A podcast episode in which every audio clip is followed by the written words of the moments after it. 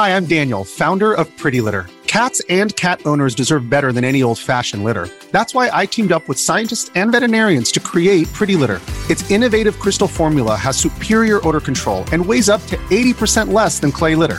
Pretty Litter even monitors health by changing colors to help detect early signs of potential illness. It's the world's smartest kitty litter. Go to pretty litter dot com and use code SPOTIFY for twenty percent off your first order and a free cat toy. Terms and conditions apply. See site for details. Podcast.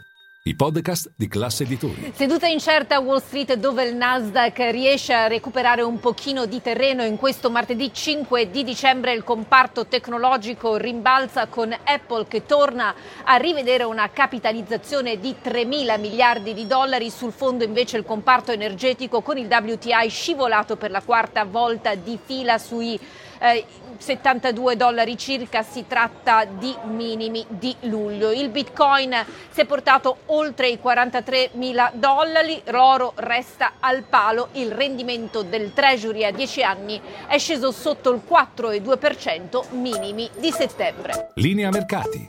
In anteprima, con la redazione di Class C N B C, le notizie che muovono le borse internazionali. Dal punto di vista macroeconomico, l'attenzione degli investitori è tornata sul mercato del lavoro, che dà segni di cedimento, almeno stando al rapporto JOLTS, che misura il numero di annunci di lavoro disponibili negli Stati Uniti. A ottobre siamo scesi sui minimi del marzo del duemilaventuno, intorno agli otto virgola settantatré milioni dai nove virgola sei di settembre. Si tratta di un calo decisamente eh, superiore a quelle che erano le attese del mercato, ed ora sale proprio l'attesa per il rapporto del lavoro che verrà diffuso venerdì. Certo è che sulla base di questo dato viene alimentata la tesi secondo cui la Federal Reserve non solo ha finito le sue strette de, in, front, in termini di tassi, ma già da marzo potrebbe iniziare a tagliare il costo del denaro, tant'è che oggi sono salite a quasi il cinquantasei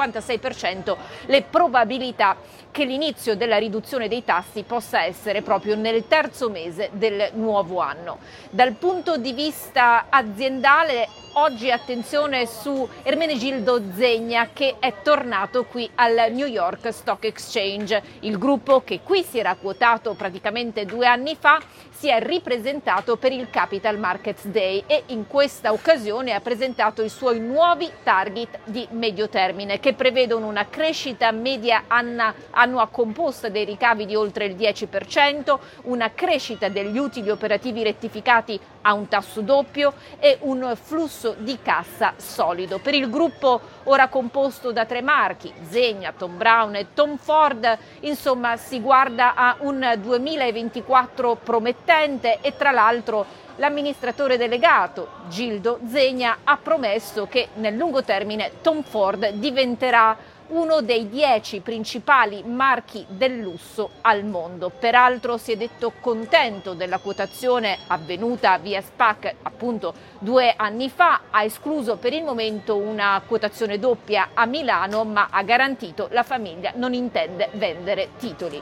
Chiudiamo con una curiosità riguardante i videogiochi, perché chi è appassionato non aspettava altro. È stato diffuso il trailer di Grand Theft Auto sei ed è stato un immediato successo, perché le visioni sono letteralmente esplose. Tuttavia investitori delusi, perché per questo, perché questo videogioco arriverà soltanto nel duemilaventicinque e c'è chi sperava che potesse essere disponibile prima.